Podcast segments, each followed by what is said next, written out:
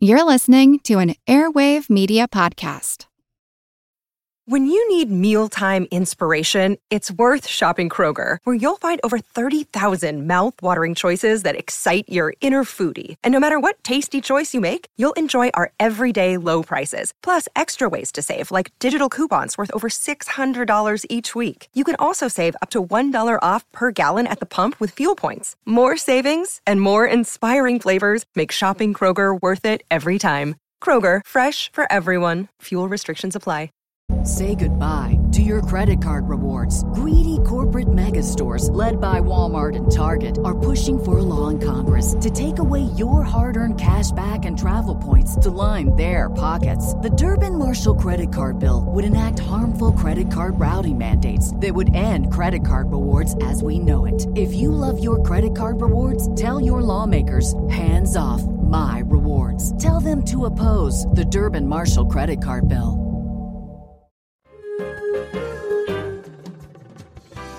Welcome to our couch.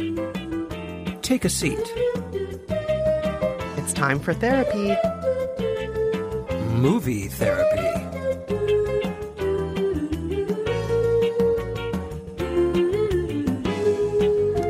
I'm Kristen Meinzer, culture critic and co-author of How to Be Fine. And I'm Rafer Guzman, film critic for Newsday. In each episode of Movie Therapy, we offer up questionable advice and solid TV and movie recommendations for whatever ails you. As usual, our disclaimer, Rafer, you and I are not real therapists, but we are real TV and movie critics. Yes. And one more disclaimer, Rafer just moved into a new apartment, which is very echoey. I'm going to tell you, it's a pretty echoey room. Yes. So Rafer may sound a little bit different this week, next week, the next few weeks, we'll see. But with those disclaimers out of the way, Rafer, shall we get to this week's mailbag? Yes. Calling our first patient, Zen-aspiring Emily. I'm going to say that again. Zen-aspiring Emily. How do you like that, Kristen? We'll see why she calls herself Zen-aspiring in just a minute. But here's what she says. Dear Rafer and Kristen, I need your help. I'm about to go on vacation with my family to visit my in-laws. It seems even when I try to bring my best self, I always have tension with my sister-in-law. She can be a lot of fun, but she's also controlling. She gets jealous when we spend time with other members of the family. How can I relax and enjoy my vacation and not be on edge? How can I learn to accept my sister-in-law for who she is and just go with the flow? Do you have any movie or TV recommendations where a protagonist achieves zen-like tranquility and learns to accept a family member with a sometimes difficult personality? Thank you in advance. Oh, Zen-aspiring Emily, that.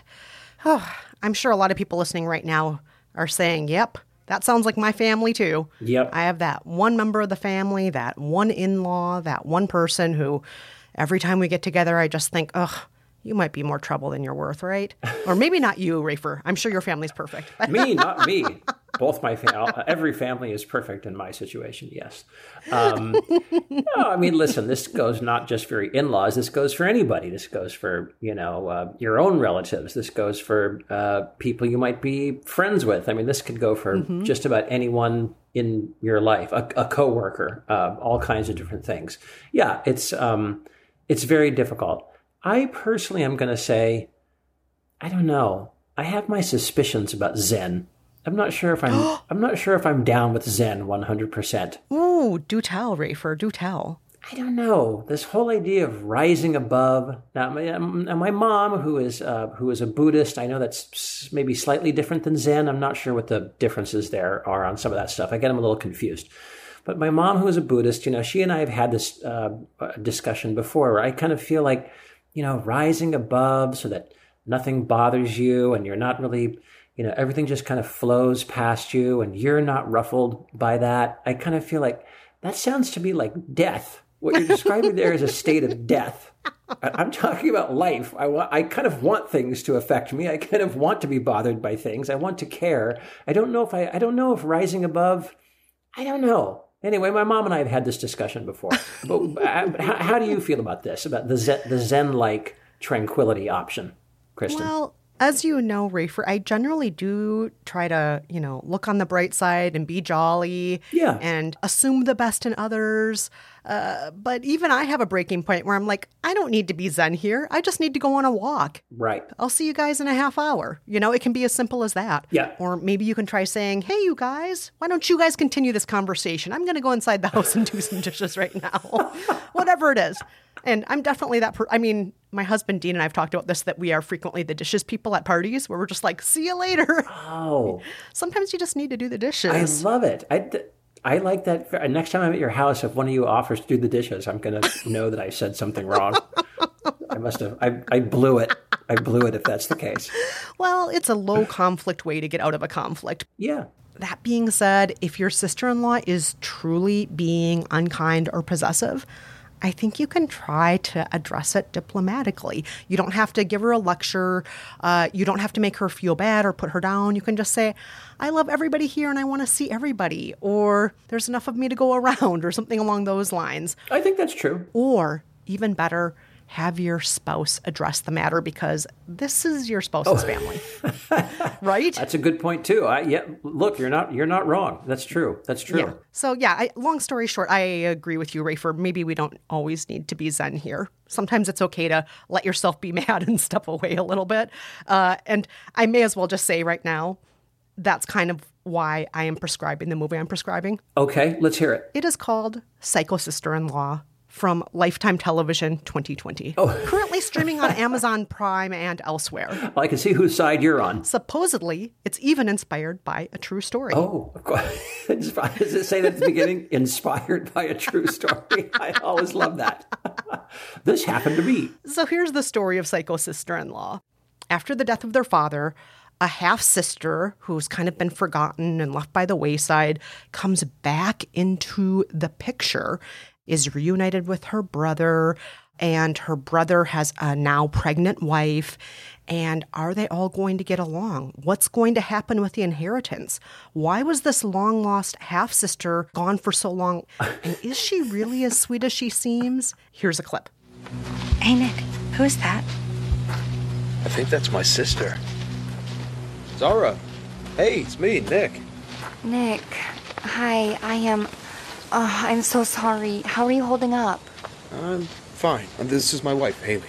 Hi. Haley, hi. It's nice to meet you. Nice to meet you, too. Oh, and you're expecting. Congratulations. Thank you. Thank you for coming today. I have to admit, Nick has mentioned you over the years, but I was starting to wonder if you actually existed. Yeah, I was sort of starting to wonder if this side of the family knew I existed, too. I think he would have appreciated you coming. Yeah, I just wish I hadn't been late. Oh, well, we're actually having a little memorial back at the house if you want to join us. I think I'd really like that. Thank you. Yeah, come. Well, I'm just going to say something about the title, and I'm going to call that a spoiler alert. It is called Psycho Sister-in-Law. Hold on. Did I say which sister-in-law is the psycho, though? Oh, hey, you're right. Could it be the pregnant one? Could it be? And not the half-sister? Good point. We don't know. I will, however, tell you this. Lydia Hearst stars as the half-sister who comes back into the picture. I'm not sure if you're familiar with the Hearst family, her mother, Patty Hearst. Oh, that Hearst. Yes. Oh, wow. Okay. A long storied history of the Hearst family. Indeed. Granddad or great-granddad, the newspaper giant and so on. Anywho. Citizen Kane. Yeah. Yes, that's right. And I got to say, Lydia Hearst is delightful in this movie. She is so good at kind of being a sweetheart when she needs to be and maybe not in other situations being so sweet. And I think maybe when you watch this movie, Zen-Seeking Emily or Zen-Aspiring Emily, I think maybe you'll watch this movie and maybe you'll just let yourself be a little irritated. Maybe you'll let yourself be a little angry. Maybe you'll let yourself think the worst possible thoughts about your sister-in-law. And then maybe after letting all those feelings happen, maybe you will have a little bit more zen in your life. So this is catharsis is what you're prescribing here. Something cathartic. Exactly, Rafer. Okay. Exactly. That's why I'm prescribing it. And also I think you'll just have a good time watching it. You'll just be laughing and rolling your eyes and really thinking, is that comb a weapon? Yes, that comb is a weapon. And so is that bedazzled belt. No, come on. It gets to weaponized combs? Oh, it sure does. Stay away from the bedazzled belt. Stay away from that. Don't go into the pool house. Well, that could be a lot of movies. Why are you going into the pool house? Yes, that's true. I love it. Okay. All right. Psycho Sister-in-Law. That's hilarious. But Rafer, I'm curious about what you're going to prescribe. You're a very thoughtful person. You're a very kind-hearted person. You are a little bit more sophisticated with your movie tastes usually. I am assuming you're going to come up with something a little bit more highbrow than Psycho Sister-in-Law here for Emily. Well... You know, and I don't know if I tend to be more sophisticated. I maybe tend to be a little more serious at times. And I did go a little bit on the serious side with this pick. I chose Manchester by the Sea. Do you remember this movie? I do. It was the movie where nothing good happens. I guess that's kind of true. Oh, that's a lot of movies you like, though, Rafer. That's true. Okay, I don't know if I would call it that. If I would say nothing good happens. Let me give you the story. It's the movie that had Casey Affleck. This was a big, big, big role for him. He plays a guy named Lee. He lives in Quincy, Massachusetts. I have a little connection to Quincy. My wife used to work at the Quincy Patriot Ledger. Mm. And I have a sister-in-law and a niece-in-law? No, if it's my sister-in-law's daughter, is that just my niece? What do I call that? That's your niece. Just niece, just plain old niece. Okay, so I have a sister-in-law and a niece. She's your niece. They both live in Quincy, so we see them fairly often. We spend some time in Quincy. Anyway, Lee is a janitor in an apartment building in Quincy, and he's a very asocial type. He doesn't really talk to anyone, doesn't like it when people talk to him. Sometimes the women in the building try to hit on him. He doesn't like that either. He just wants to fix your goddamn toilet and get out. None of this hitting on me crap. He just wants to keep to himself. Well, Lee has a brother, or at least had a brother, in Manchester by the Sea, not too far away. Lee's brother dies rather suddenly, young, of a heart attack. And he leaves behind a teenage boy, Patrick, played by Lucas Hedges. And Patrick, now that his father is gone, kind of has no one. Yes, he's got a mom, but she's not a real possibility. She's a former drug addict. Now she's born again. She's kind of off in her own world. She's got sort of a controlling boyfriend. She just doesn't seem like a great option.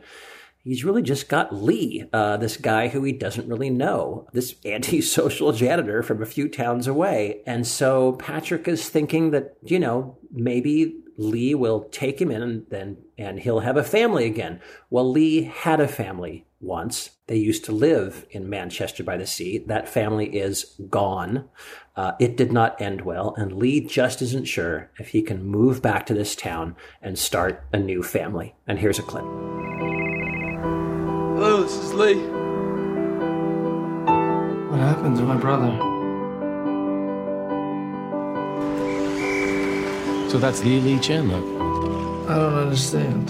Which part are you having trouble with? Well, I can't be his guardian. Well, your brother provided for your nephew's upkeep.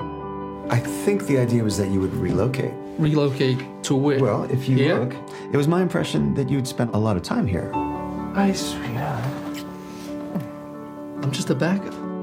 Lee, nobody can appreciate what you've been through.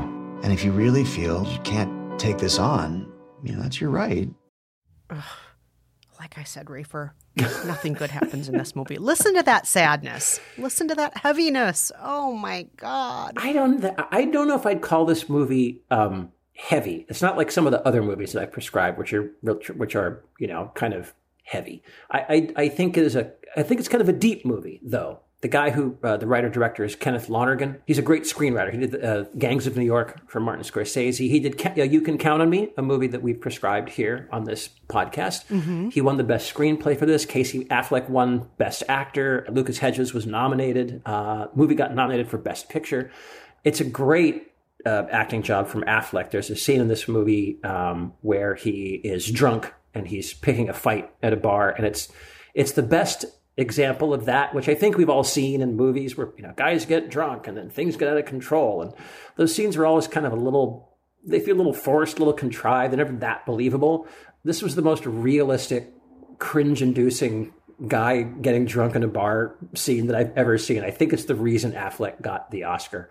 But the reason I'm recommending this is because Patrick, this teenager, wants Lee to be a father figure, and Lee is trying. And in some ways, you could say there's no real reason. There's no physical sort of obstacle, anything that's really stopping him.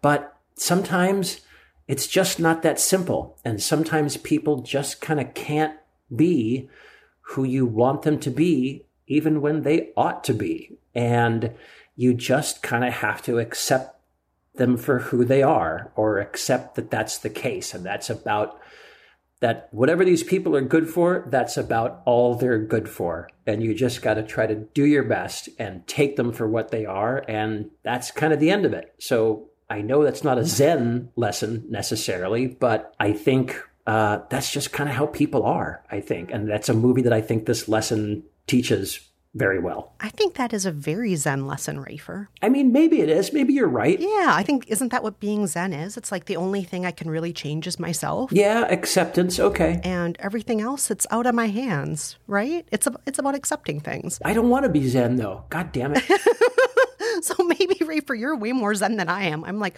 no, have the whole fantasy with the bedazzled belt and the comb as a weapon. Have that fantasy. Do the whole thing. And then maybe watch Rafer's movie, right? Well, we've given Zen-aspiring Emily two very, very different choices. She's got two good options to choose. From me, Manchester by the Sea, and from you, Kristen, Psycho Sister-in-Law. Yeah, maybe the title does give it away. Anywho, we're going to take a quick break. But before we do you need some movie therapy? Visit our website, raferandkristen.com, and fill out the contact form there. You don't have to use your real name. And while you're there, check out our prescription pad where we list every movie and TV show we've ever prescribed on the show. When we're back, we will tackle a letter from someone who is newly retired.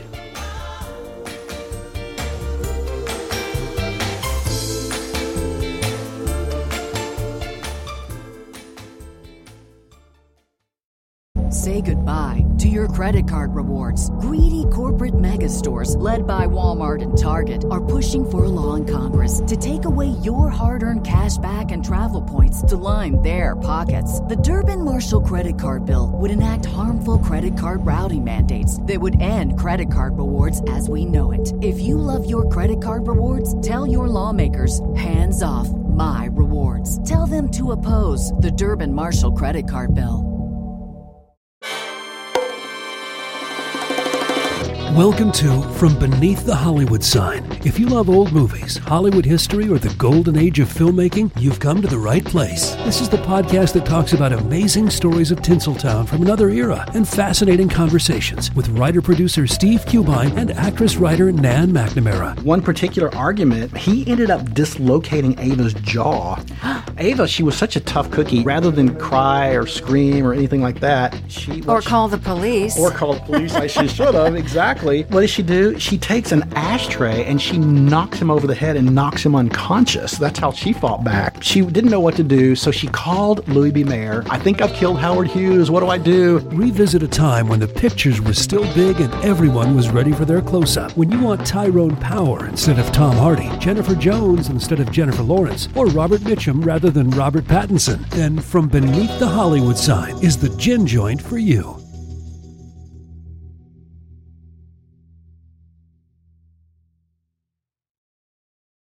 We're back with our second letter of the week. Kristen, what does our second patient have to say? Our second patient is named Amy, and Amy writes, Dear Rafer and Kristen, I love your podcast, and Kristen, I've been a fan since when Meghan met Harry. Oh my gosh, that's years ago. Thank you so much, Amy. I'm so glad I have found this podcast as well. I am seeking some advice because my husband and I have just retired, and we're facing the what next question. We're also adjusting to being around each other 24/7 after 30 years of marriage, 2 kids, and 2 jobs. We are privileged enough, and I'm using that term on purpose, to not need to work. But that creates even more options for ways to fill our days. Too many choices is how we're feeling right now. Any movie suggestions to help us through this moment? Thanks so much. Well, it sounds like a good spot to be in. frankly. Yeah, absolutely. The world is your oyster, Amy. Yeah, no more kids, no more jobs. Good grief. That sounds like, I don't know, sounds like being single again. Sounds like being I don't know. That sounds great. I guess I understand this idea of too many choices. You do have that phenomenon they call option fatigue, right? Where you kind of have so many choices, you don't know what to do. And then you pick one and you're not satisfied because what about all those other things you could have picked and blah, blah.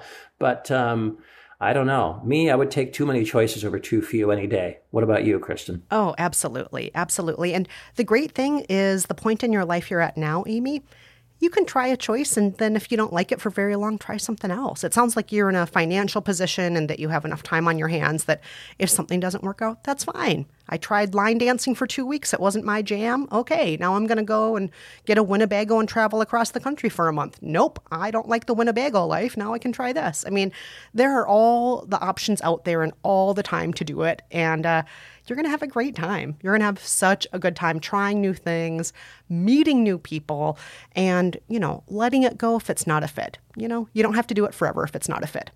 Did you try line dancing, Kristen? Oh, no, but it's on my list. I would like to at some point. There are all sorts of things I want to do when I'm retired. I mean, I think I've talked with you about this off mic, Rafer, but I dream of living in a retirement community like my mother-in-law. She lives in this retirement village in New Zealand where there are all these houses and all these apartments, and then there's a lodge. And the lodge has... Oh. The swimming pool, the lodge has the library, the lodge has the hair salon and activities every day like mahjong, and they have a Friday night happy hour, but you're only allowed to have 2 drinks because some people try to abuse the privilege. And I'm like, yeah, I would be the one abusing the privilege on Friday nights there. And they have funny. Lawn bowls. They have all the activities. I'm like, yeah, that's what I want to do. They have a bus that goes into Christchurch several times a day, so you never have to drive if you don't want to. I'm like, yeah, this seems like a really good life to me. Kristen, I'll visit you, but I'm not going any place that cuts me off after 2 drinks. That's the free drinks. After the free drinks, you have to pay. Oh, I see. Oh, Kristen, you're going to have a great time. You've got to. Oh, I'm looking forward to it. That's a great attitude. All right. So, Kristen, what are you going to recommend for Amy with too many choices? Well, I feel like you should start since we were just talking about life in a retirement community. Okay, well, that's a good point. I can start. I mean, this is going to be a little bit of an obvious choice, but, you know, part of the problem is we've recommended a lot of films involving retirement on this podcast. I was kind of surprised to go back and realize that we've never prescribed The Best Exotic Marigold Hotel, kind of the classic retirement movie in a way, right? Yeah, and the ultimate retirement village, right? I mean, right. You're in beautiful India. Dev Patel is there looking adorable. You're with every Oscar nominee of all time. You're eating great food. You're wearing great clothes. You're in a great setting. Who wouldn't want to retire in that village, right? Totally. Yeah. That's basically it. Kristen has just described the story, a quote unquote story of this movie.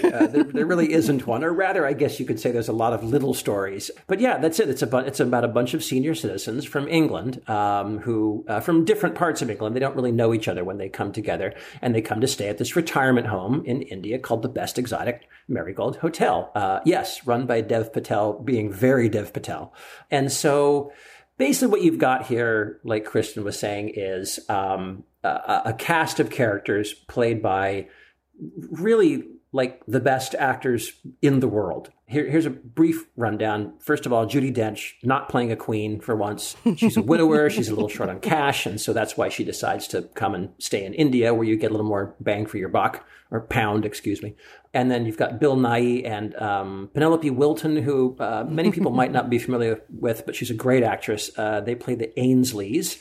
They just sank a bunch of money into their daughter's startup, and that went bust spectacularly. And so they're sort of recovering from that. He's a really nice guy. She's a real sourpuss. Maggie Smith, the great Maggie Smith, as a woman who's there because she needs a hip operation. Tom Wilkinson, one of my favorite actors. He's a former high court judge. Celia Imrie, also a lesser-known name, playing sort of an aging gold digger. And then there's a guy named Ronald Pickup, who is kind of the last on this list. And I wanted to sort of take a moment to mention him because he's so good in this movie, and I don't think anyone really knows who he is in America.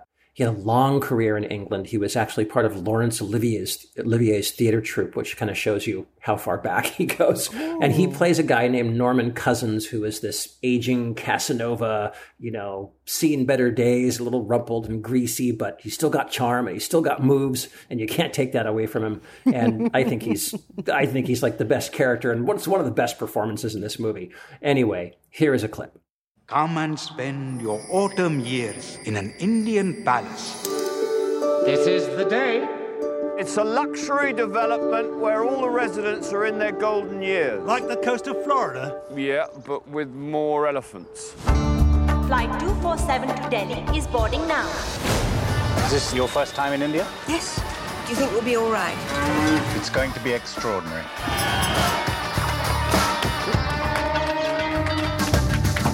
Welcome to the Best Exotic Marigold Hotel. Prepare to be amazed. Just makes me want to retire, Rafer. Let's go there and retire. Kristen, you are... Grab Anne, I'll grab Dean. Let's retire at the Best Exotic Marigold Hotel. Let's do it. You're so... I'm jealous. I'm jealous of this positive attitude of yours toward retirement. I'm scared to death of it myself. But listen, I understand. It's good that you're going in with a positive attitude. And I do think that's one of the things that I like about this movie. You know, there is something a tiny bit problematic about the movie. Did you find that when you were watching it? Oh, absolutely. Yeah, I'm like, Look at all these white people going to India to be saved. I know. Look at the wisdom they're going to glean from the Indians, or are they really going to be teaching the Indians something? Right. Oh, yeah, there's lots of problems. I'm not saying it's a perfect movie, and it does make me itchy occasionally. Yes, that's a very good way of putting it. Yeah. But, you know, you do have this movie that, again, the acting is really lovely, and the characters are I think, pretty nicely written, and they're all very strong, believable characters. So, yeah, it's a bit of a soap opera, but it's about all these people in post-retirement looking to make a change. Some of them want to change. Some of them are forced to change. Some of them are, I guess you'd say, kind of compelled to change by something inside them. You know, and here's a whole new chapter of life for everyone involved, and things don't go the way they expect, and they are off on this adventure. In a lot of ways, I think it's a very corny, very sugary movie, but it's also very sweet, and it's very upbeat, I think. It's an extremely light lift, and it's about, you know, people taking a chance and seeing what happens after a certain age. And so I thought maybe that might give our listeners some ideas. Oh, I think that's a great recommendation, Rafer. And it's also just a very pretty film. I want to point out how pretty the movie is. Yeah. It's beautiful to look at. Yeah, beautiful colors in that film. You're right. Okay, so Kristen, what about you? Yours is not about a retirement home. No. Well, not exactly. It's about a house where four women live together. Yes. And every time I watch them, I say, thank you for being a friend. That's right. I am talking about The Golden Girls, which, by the way, I am shocked I have not prescribed on this show yet, because I'm shocked I talk about The Golden Girls all the time, but I looked back on our prescription pad. We've yet to prescribe The Golden Girls. It ran from 1985 to 1992. It is one of the greatest shows of all time. Snappiest writing. It still holds up. Anytime I watch it, I'm like, man, that's very clever. Or every once in a while, I even think, how did that air on prime time? That is a little too racy. They have a lot of... Yeah, they do get a little racy on Golden Girls, yeah. Oh, yeah. A lot of sex jokes. A lot of things that as a little kid, it went over my head. And now as an adult, I'm like, did they really just imply that? What? Anyhow, I'm sure everybody knows what the show is, but if you don't, The Golden Girls centers on four older gals living together in Miami and experiencing the joys, the ups, the downs, everything of their golden years. We have, of course, the very strong-willed Dorothy, played by Bea Arthur. We have the naive and optimistic Rose Nyland, played by Betty White. We have the very sultry, sexy Blanche, played by Rue McClanahan. She's a Southern belle who loves men. And, of course, we have the matriarch of the group, Dorothy's mother, Sophia Petrillo, played by Estelle Getty. And then there's a rotating cast of men who come in and out of their lives because they're constantly having affairs. And then neighbors, people that they meet at their various jobs, their volunteer work, the other things that they do in life. And throughout it all, as I said, they remain friends. Here's a clip. The man of Blanche's boudoir. It's a calendar. Each month has the picture of a man who's brought some special joy into my life. Oh, Blanche. Oh, honey, this is so thoughtful. Whoa!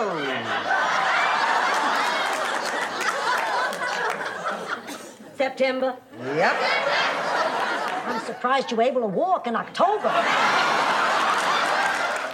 You know, two things strike me about The Golden Girls. One is Bea Arthur was playing an older woman in the 70s in Maude. It's remarkable that she did that for so long, and she's great. Oh, yeah. And then the other thing that I was thinking about while you were describing the show, which I was never a regular watcher of, but I would see it on television occasionally, and I always had to admit that the lines were very, very snappy and very funny. A lot of zingers in that show. But while you were describing it, I was thinking, this is basically Sex and the City. These four characters, yes, right? You're not the first person to say that, Rafer. A lot of people, I'm sure I must not be. Yeah, when Sex and the City launched, there were quite a few people who said, this is just ripping off The Golden Girls. Excuse me. I love it. It's pretty funny. I don't remember that, but it only occurred to me just now. Maybe I'm making an obvious statement there. No. It's a good statement, though. I mean, but I will say this, in my opinion, I think The Golden Girls holds up better than Sex and the City, because every once in a while I'll watch reruns of Sex and the City now, and I'm like, I think they were trying to be pushing the envelope, but they're actually kind of offensive right here, whereas The Golden Girls never really offends me. It's just like, this is hilarious writing. Yeah, well, The Golden Girls was very, very, it seemed to me, it was very, very classic sitcom template. Yes. You know, I mean, it was really it was about the characters, of course, but it really is about those zingers. It's about those, that, you know, set up and punchline, and they're very good and very funny. And the oldest of the four, Sophia, yes. I mean, I do remember her just being, she was just fantastic. Oh my gosh, she had the kinds of lines that would just destroy everybody around her. Like, Dorothy was salty, but Sophia, whoa, she had humdingers. Right, they were humdingers. And the reason I'm prescribing the show, though, is not just because it's hilarious or good writing. It's because I think these four characters show so many different options of what you can do next if you want to. If you want to, you can keep working part-time while you decide what to do next, like Dorothy, who's a substitute teacher. You can be a volunteer like Rose. Rose does volunteer work. She occasionally works odd jobs. You can be like Sophia. She has all sorts of secret adventures. There's a whole episode of the show called The Secret Life of Sophia Petrillo, where you just see what she does when she's not with the girls. And it's wonderful to see that she has her own private life that's not involving her roommates at all. Or you can be like Blanche. You can become a swinger if you want to. Get up to all sorts of sexual adventures, you know? Sure. Yeah. You can do anything you want to. The world is your oyster right now. Nobody is relying on you. Nobody's expecting anything of you. Your boss is not going to call you tomorrow and wonder where you are. Your kids don't need you to come home at night at this point. So experiment. Have fun. Be like the girls on The Golden Girls. Laugh a lot. Eat some cheesecake. Sit on the lanai. Make some mistakes. Put on a show. Dress up as a chicken. Do all the things the girls do. They do it all. You make it all sound so good, Kristen. Boy. Oh, my God. It's going to be so fun. I mean, I'm going to be like Dorothy, full disclosure. I don't think I'll ever stop working. I'll always work at least part-time. Yeah, I know. But yeah, I'm going to do all that other fun stuff. Absolutely. All right. Well, then I think we've got two pretty good recommendations. Kristen is recommending The Golden Girls, and I am recommending The Best Exotic Marigold Hotel. All right. We're going to take another quick break. But before we do, thank you to everybody who's given us those 5 stars in Apple Podcasts. And thank you also to the people who've reviewed us. For example, that movie girl recently gave us 5 stars and wrote, "Their banter and friendship is a joy to listen to. Their amazing senses of humor keep me laughing, and their sincere care for their listeners and excellent suggestions keep me coming back." Oh, thanks, That Movie Girl. I like that name. Me too. I wonder if you're a fan of That Girl. That's what I was thinking. That TV show that I love so much. Marlo Thomas. Yeah, I know. I was thinking the same thing. So cute. Love it. Well, stay with us. When we're back, we have our weekly What Should I Watch Next letter.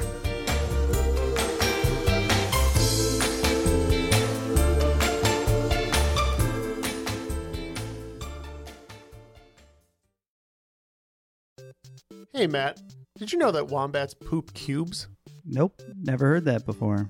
Did you know the unicorn is the national animal of Scotland, Ken? I didn't know, nor do I care. Neil, did you know that Liechtenstein is the only doubly landlocked country in Europe? Jeff, isn't that an American pop artist? Well, actually, it's both. If you want to learn things like that and more, join us each week on Triviality, a pub trivia-style game show podcast where a lack of seriousness meets a little bit of knowledge. Listen in each week to answer general knowledge trivia alongside exciting guests from around the world. And we're here too.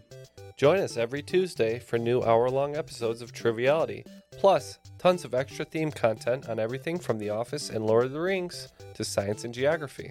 And sometimes we even do sports. Find us on all your preferred podcast apps and take part in the fun of playing bar trivia without the need to wear pants. Real mature, Jeff. Forget it, Neil. It's Triviality. You can spend less time staying in the know about all things gaming and get more time to actually play the games you love with the IGN Daily Update podcast. All you need is a few minutes to hear the latest from IGN on the world of video games, movies, and television with news, previews, and reviews. You'll hear everything from Comic-Con coverage to the huge Diablo 4 launch. So listen and subscribe to the IGN Daily Update wherever you get your podcasts. That's the IGN Daily Update, wherever you get your podcasts. We are back with our What Should I Watch Next letter of the week. Rafer, take it away. All right. This one comes from Diane. Diane says, Dear Rafer and Kristen, I have a confession. Despite being a strong, independent woman in a relationship with a man I consider my equal, I've always been a sucker for lowbrow adult fairy tales about princes, millionaires, and celebrities falling in love with ordinary people.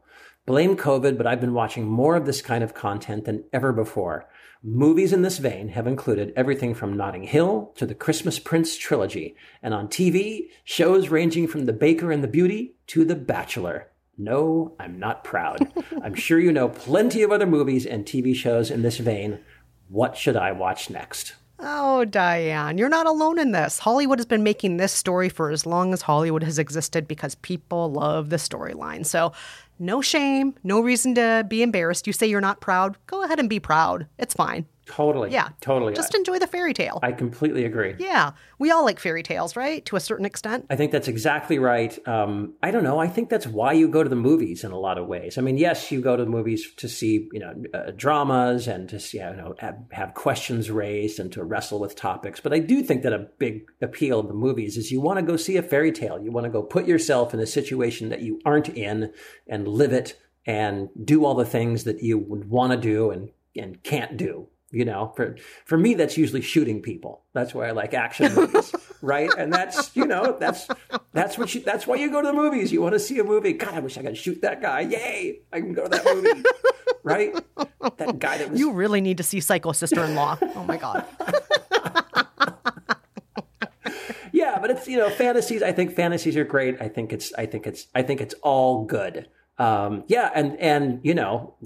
mean...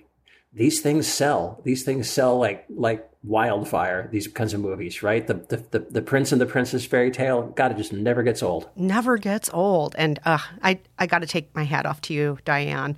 That Christmas Prince trilogy, it just gets worse and worse with each movie. But yeah, of course I've seen them all multiple times. Of course I have.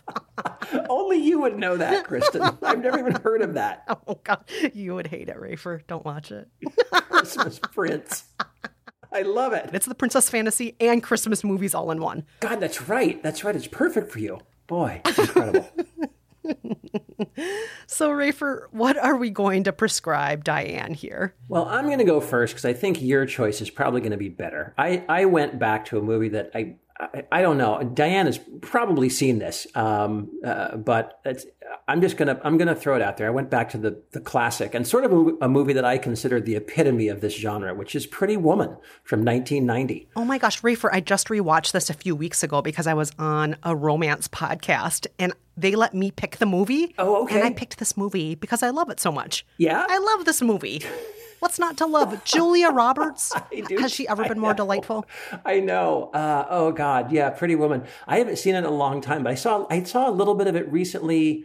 you know, I was on a vacation with my kids and there was a lot of TV on. We were just kind of watching TV. And so we would, and we had Turner Classic Movies as well, which we don't have here at home. And so we wound up kind of running across movies in sort of mid-movie the way you used to back when TV was more of a thing. And I came across a little bit of this recently, but I haven't like rewatched it. But anyway, this is the highly objectionable story of Vivian Ward. She's a prostitute walking the streets of Los Angeles. She's played by Julia Roberts, of course.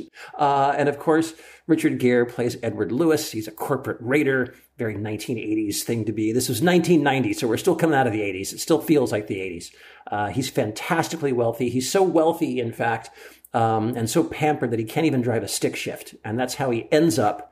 What a coincidence, in the red light district of Hollywood. And he does what anyone would do. He hires the prostitute to drive him to his hotel. I don't think that excuse worked for Hugh Grant. I don't think it worked for Eddie Murphy when they got caught with a prostitute. But this is real. He just wanted her to drive his stick shift.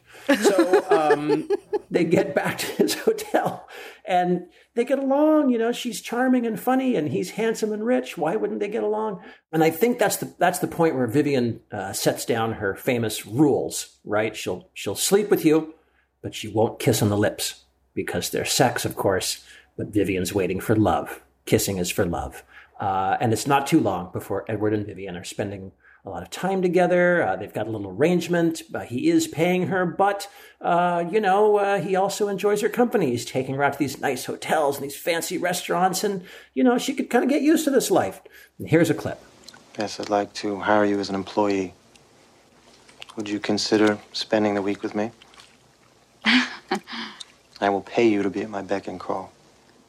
Look, I'd love to be your beck and call girl, but, you're a rich, good-looking guy. You could get 1 million girls free. I want a professional. I don't need any romantic hassles this week. If you're talking 24 hours a day, it's gonna cost you. Oh, yes, of course. All right, here we go. Give me a ballpark figure. How much? 6 full nights, days to 4,000. 6 nights at 300 is 1,800. You want days too? 2,000. 3,000. Done. Holy shit! Ah, yes. Highly objectionable. So many things wrong with this. And yeah. Yes. You can't help but cheer for Julia Roberts in this. She seems like she's having a great time, and that's what makes this movie work, in my opinion, is that she seems delighted. She seems happy. She seems like she just won the lottery. She's smiling and laughing in every single scene. She's just a delight in this movie. And if anybody else were in it and didn't have her effervescence in it, I don't think this would have worked. It would have been not fun to watch. But she brings something to this movie that makes it just a joy. And it's hard not to cheer for her. It's hard not to think, yes, I want that pretty woman to get her prince. I want her to do whatever she wants. That's totally right. That's totally right. One thing that's interesting to me about this movie is that it kind of has a similar history to Risky Business from 1982 or 3? When was Risky Business? Earlier. But that's also one of my favorite movies of the 80s. They both started out, they're both about prostitutes. That prostitute is a central character. And they were both supposed to be very dark. Pretty Woman actually started out as a drama about sex workers and drug addiction in Los Angeles. And Risky Business is a dark movie, it's a dark comedy, but the original ending was much more downbeat, much more of a downer. And the studio kind of brightened it up a little bit. But I always thought it was interesting that you had these two kind of iconic movies about sex workers that started out to be very downbeat, but wound up as fun sexual fantasies in Hollywood. I just thought that was kind of funny. Yeah, and I do appreciate that they don't actually get punished in the end for being sex workers. True. And that's part of what makes them delightful too, because I feel like there is a habit in Hollywood to punish women who do sex work. That is true. And the other thing that's interesting is that I think Risky Business was really, 100% a male fantasy. But this is really a female fantasy, I think. I mean, you could say this is also a male fantasy.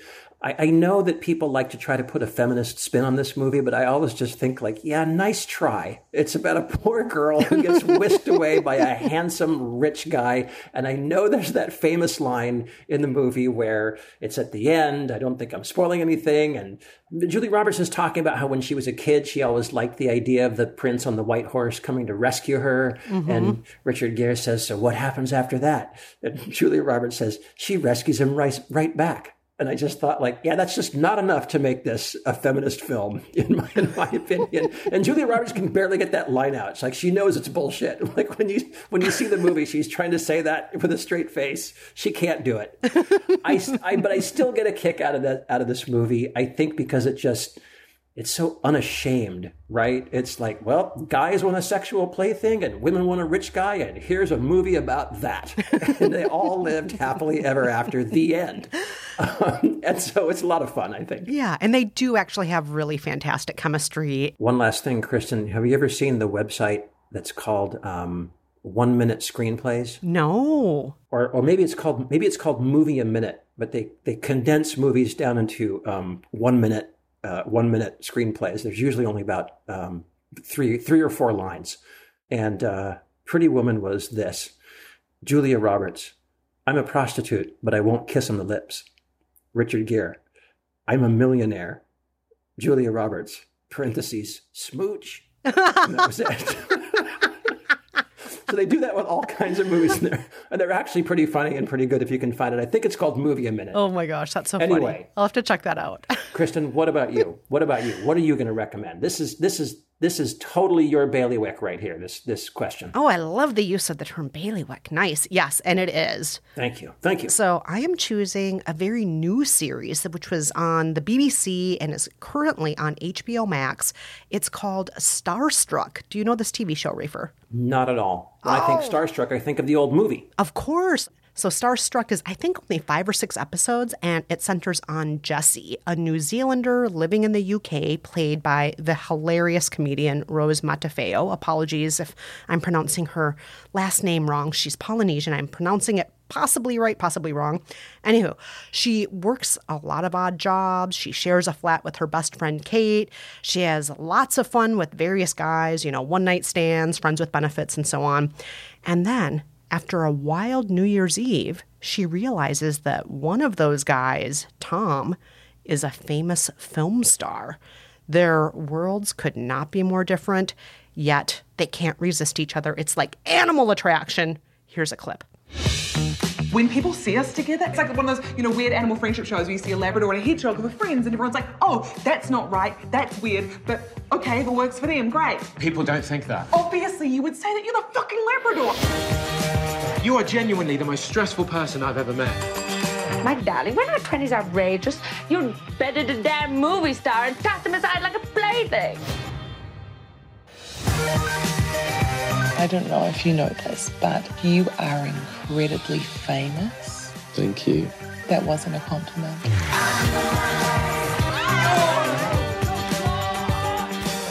It's like fan fiction, just real. I'm not a fan, so... Well, it sounds like you were a fan. Of his day. Okay. Isn't this the premise of Notting Hill? Kind of, only it's the other way around. Okay. He's the famous film star, not her. Okay. See, very different.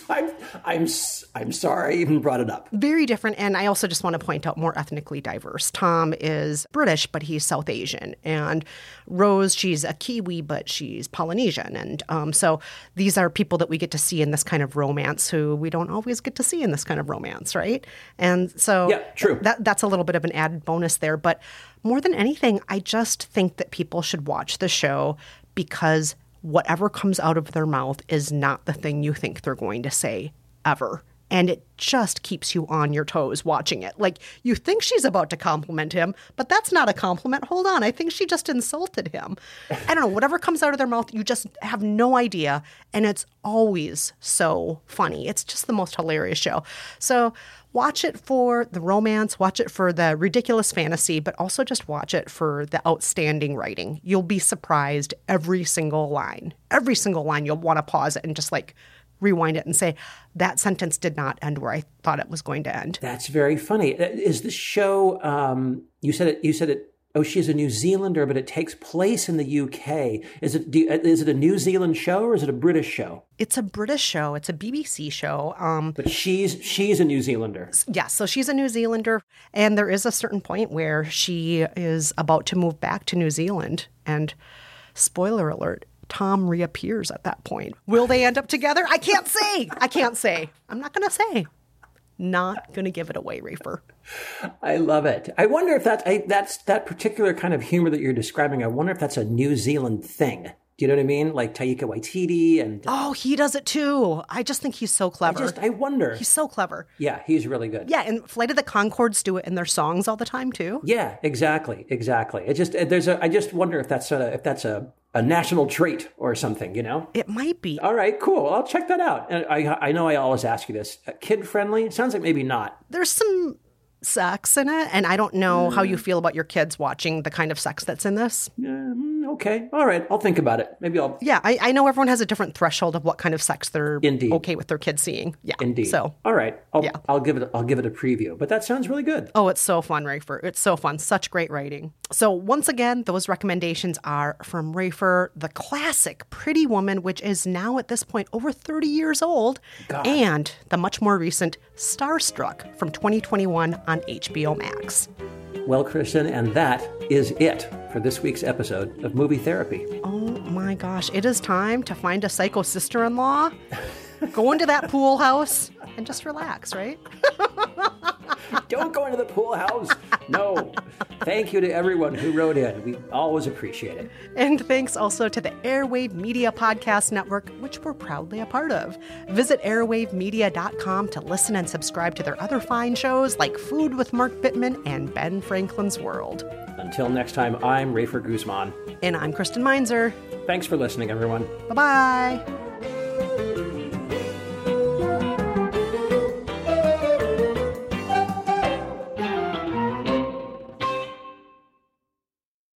Say goodbye to your credit card rewards. Greedy corporate mega stores, led by Walmart and Target, are pushing for a law in Congress to take away your hard-earned cash back and travel points to line their pockets. The Durbin-Marshall credit card bill would enact harmful credit card routing mandates that would end credit card rewards as we know it. If you love your credit card rewards, tell your lawmakers, hands off my rewards. Tell them to oppose the Durbin-Marshall credit card bill.